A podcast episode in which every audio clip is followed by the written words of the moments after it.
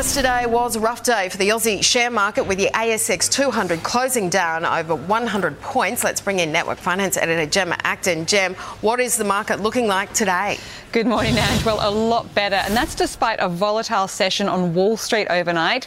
Yesterday, the Bank of Japan caught global investors off guard by opening the door to higher interest rates.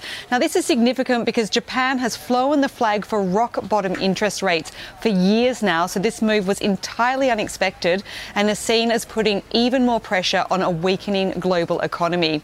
Only a handful of stocks on the ASX 200 are trading lower today. They include Telstra and TPG Telecom after the consumer watchdog blocked their network sharing agreement for regional Australia. And Ange lifting the index higher today are miners, while the Aussie dollar has edged down to around 66.9 US cents. Ange. Thank you, Gem.